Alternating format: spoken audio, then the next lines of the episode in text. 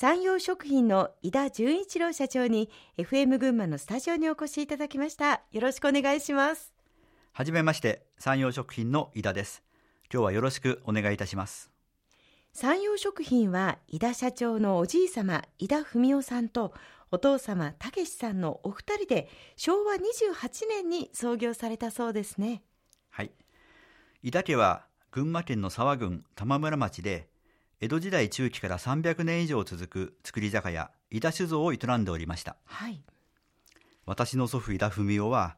7人兄弟の6番目だったので家業を継がずに独立して前橋で酒の販売をする泉屋酒店を開業しました。当時私の父井田武氏は3歳だったそうです。祖父井田文夫には大変に商売のセンスがありまして、えー、営業力は抜群事業は拡大いたしました太平洋戦争末期の前橋空襲で泉屋酒店の家屋すべてが消失をするという事態もございましたが、はい、終戦後は一から事業を再開して戦後の日本の復興とともに種類販売事業は急成長して最終的には北関東最大級の問屋にまで成長しました。しかし父井田武氏は泉屋酒店での成功では満足をせず、加工食品事業への進出を決断したのですそこで私どもの親戚が持っていました乾麺工場を引き継いで、はい、富士製麺という名前の会社を設立して乾麺の製造業に進出をいたしました。ただ進出をしたものの乾麺製造業にはライバル企業も大変多くて、はい、価格競争が激しいことから父武氏はまた新たな事業を模索をしたわけです、そんな中父武氏は新聞記事に関西で発売された即席ラーメンがブームになっているという記事を目にしたのです、えー、即座に即席麺の将来性を直感してこの即席麺事業新しい事業なんですが、はい、そこへの参入を決意しました、えー、祖父井田文夫は最初は反対しておったんですが、えー、父の情熱に負けて最後は即席麺事業への参入を決断いたしました。ものすごいスピード感ですね当時はもう今でいうベンチャー企業のように新しい事業がたくさん起こって、そういったことにチャレンジをする若者も増えたそうですね。なるほど。そして即席麺事業への参入をするにあたり社名を山陽食品に変更したのです、はい、社名の山陽食品は太平洋大西洋インド洋を意味しておりまして、まあ、中小企業であった当時に3つの大きな海を股にかけるようなスケールの大きな会社を目指したいという志を込めたそうです。なるほど。今でいうグローバル企業を目指してということでしょうか、ね、ただ本当に当時は社員は十数名だったものですから多分そういった社名をつけた時に従業員は皆さんびっくりしたんじゃないかなと思います。そうですね。でも夢はやっぱり社長大きい方がいいんですね。そうですね。やっぱりチャレンジャードリーム夢は大きくでございますね。ありがとうございます。まあ産業食品の社内での祖父文夫と父武氏の役割分担は祖父文夫が社長となって営業と外交を受け持ちそして父武氏が開発製造経理など会社の舵取りを受け持つ分業体制を取りました、はい。まあ、私の父は2代目の社長ではあるのですが実質的な産業食品の創業者といえる存在なのです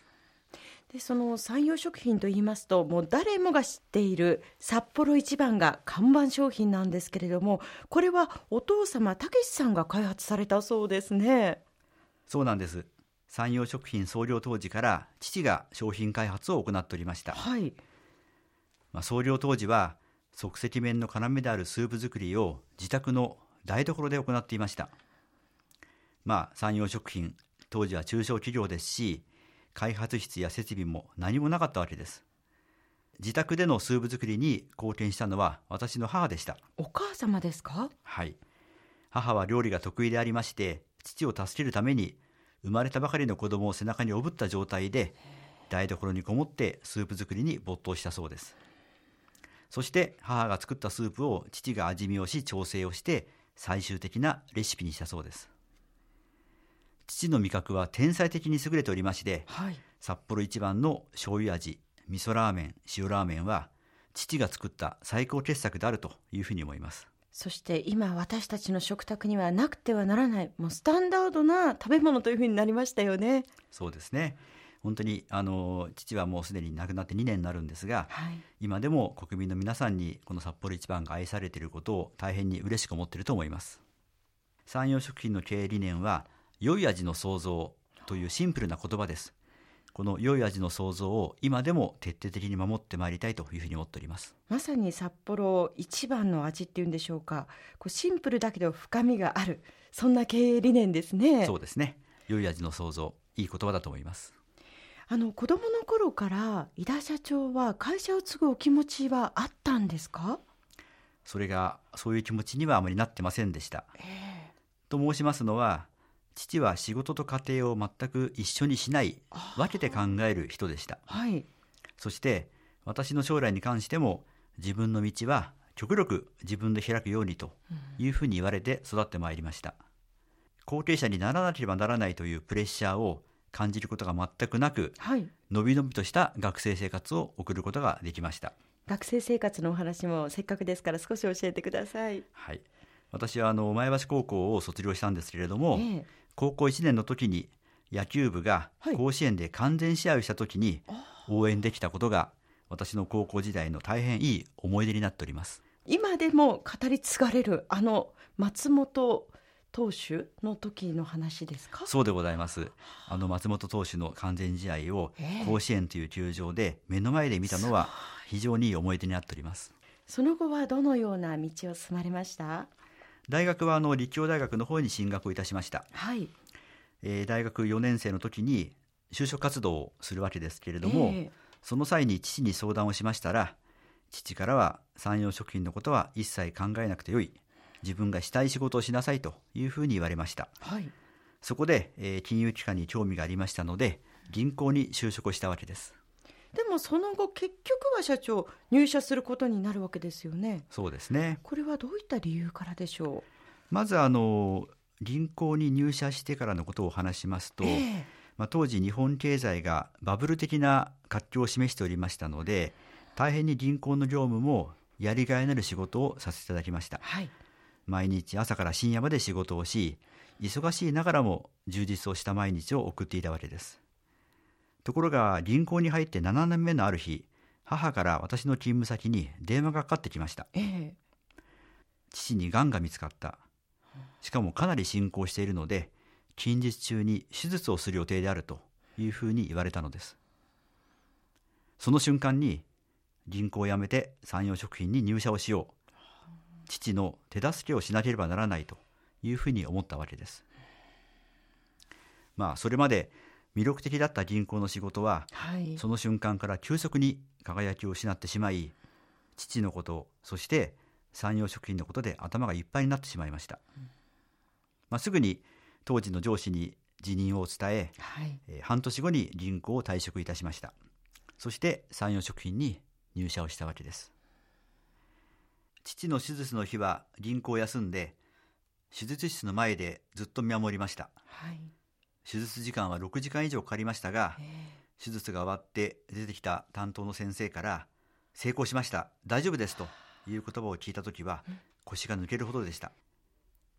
そして入社から6年後1998年平成10年に社長に就任されましたけれども36歳での社長就任だったそうですね。この時は井田社長どんなお気持ちでした？そうですね、えー私の産業食品入社のきっかけになったのは父のがんでした。はい。ただその手術は大変成功いたしまして、えーその後がんの再発もなかったわけです。父は元気を取り戻し、はい。一層社長として精力的に仕事をしていました。また私も産業食品に入って社長である父のサポートに徹して、まあ、順調に仕事をこなしていました。ところが平成10年に父がまた体調を崩して入院して、検査をしたところ間質性肺炎というですね重い病気にかかっていることが判明いたしました。がんに続いて2度目の大病をすることになったことで父も私へのバトンタッチを決意したようです。幸いながら2度目の大病も良い先生に巡り合って治ることができました、私にバトンタッチした後は父はかねてからの趣味である油絵やそれから旅行またゴルフを楽しみ悠々自適な生活を送っていました。今から2年前にはい。83歳で亡くなりましたが私の父の人生は大変に充実をしていたというふうに思います。私自身は当時36歳という若さで山陽食品の社長に就任いたしましたが、はい。まあ、すでに入社してから6年が経過しており山陽食品のこともよく理解しまた気負うことなく自然体で社長になったというふうに思います。今井田社長自然体でっていうふうにおっしゃっていましたけれどもただ自分より年上の方ベテランの方々の上に立つという形になりますよね。そのあたりというのは何か気遣いであったりご苦労というのはありませんでした？そうですね。まあ、あの父を支えたベテランの役員や社員の皆さんははい私のことも子供の頃からよく知っているそういう存在でした。私自身にとっても皆さんは気心の知れた仲間というそういう存在です。ある意味もう家族のようなそんな存在だったんでしょうかね。そうですね。家族的な雰囲気が山陽食品の良さかなというふうにも思っております。また私が社長に就任した後もベテランの皆さんには引き続き私の応援をお願いしましたので父から私へのバトンタッチは極めてスムーズに進行したというふうに思っております。そして井田社長のこの後は取り組みについても詳しくお話を伺っていきたいと思いますがえその前に一曲お届けいたしましょう。今日は社長どんな曲を選んでくださいました？はい。私のリクエスト曲はエリック・クラプトンの「チェンジ・ザ・ワールド」です。はいエリック・クラプトンは若い頃からのファンでして日本公演にも何度か行ったことがあります。あら羨ましいです。クラプトンは年齢を重ねるたびにいぶし銀のような魅力が増していて渋い男の魅力がありますね。私も見習いたいです。それでは一曲お届けいたしましょう。エリック・クラプトンで「チェンジ・ザ・ワールド」